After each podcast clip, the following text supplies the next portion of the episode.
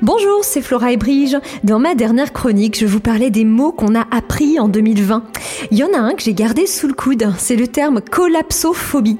On comprend que le suffixe phobie renvoie au grec phobos qui signifie la peur et le préfixe collapse ou bah, ça vient pas du latin ni du grec, ça vient de l'anglais ou ça vient des États-Unis et rien que ça, ça fait peur. En tout cas, ce savant mariage gréco-anglo-saxon, ou moussaka burger, hein, comme vous préférez, désigne ceux qui ont peur de la fin de la civilisation. Parce que collapse, ça veut dire s'effondrer. Alors collapsophobie, ça semble bien trouvé Sauf que il n'y a pas un truc qui vous gêne. En général, les termes qui finissent en phobie, ils désignent une pathologie, un comportement plutôt anormal et parfois handicapant. On dit qu'on est agoraphobe quand on a peur de la foule au point qu'on n'ose plus sortir de chez soi. En revanche, si t'évites la place des Halles le premier jour des soldes, on ne dira pas que tu es agoraphobe, plutôt que tu es prudent.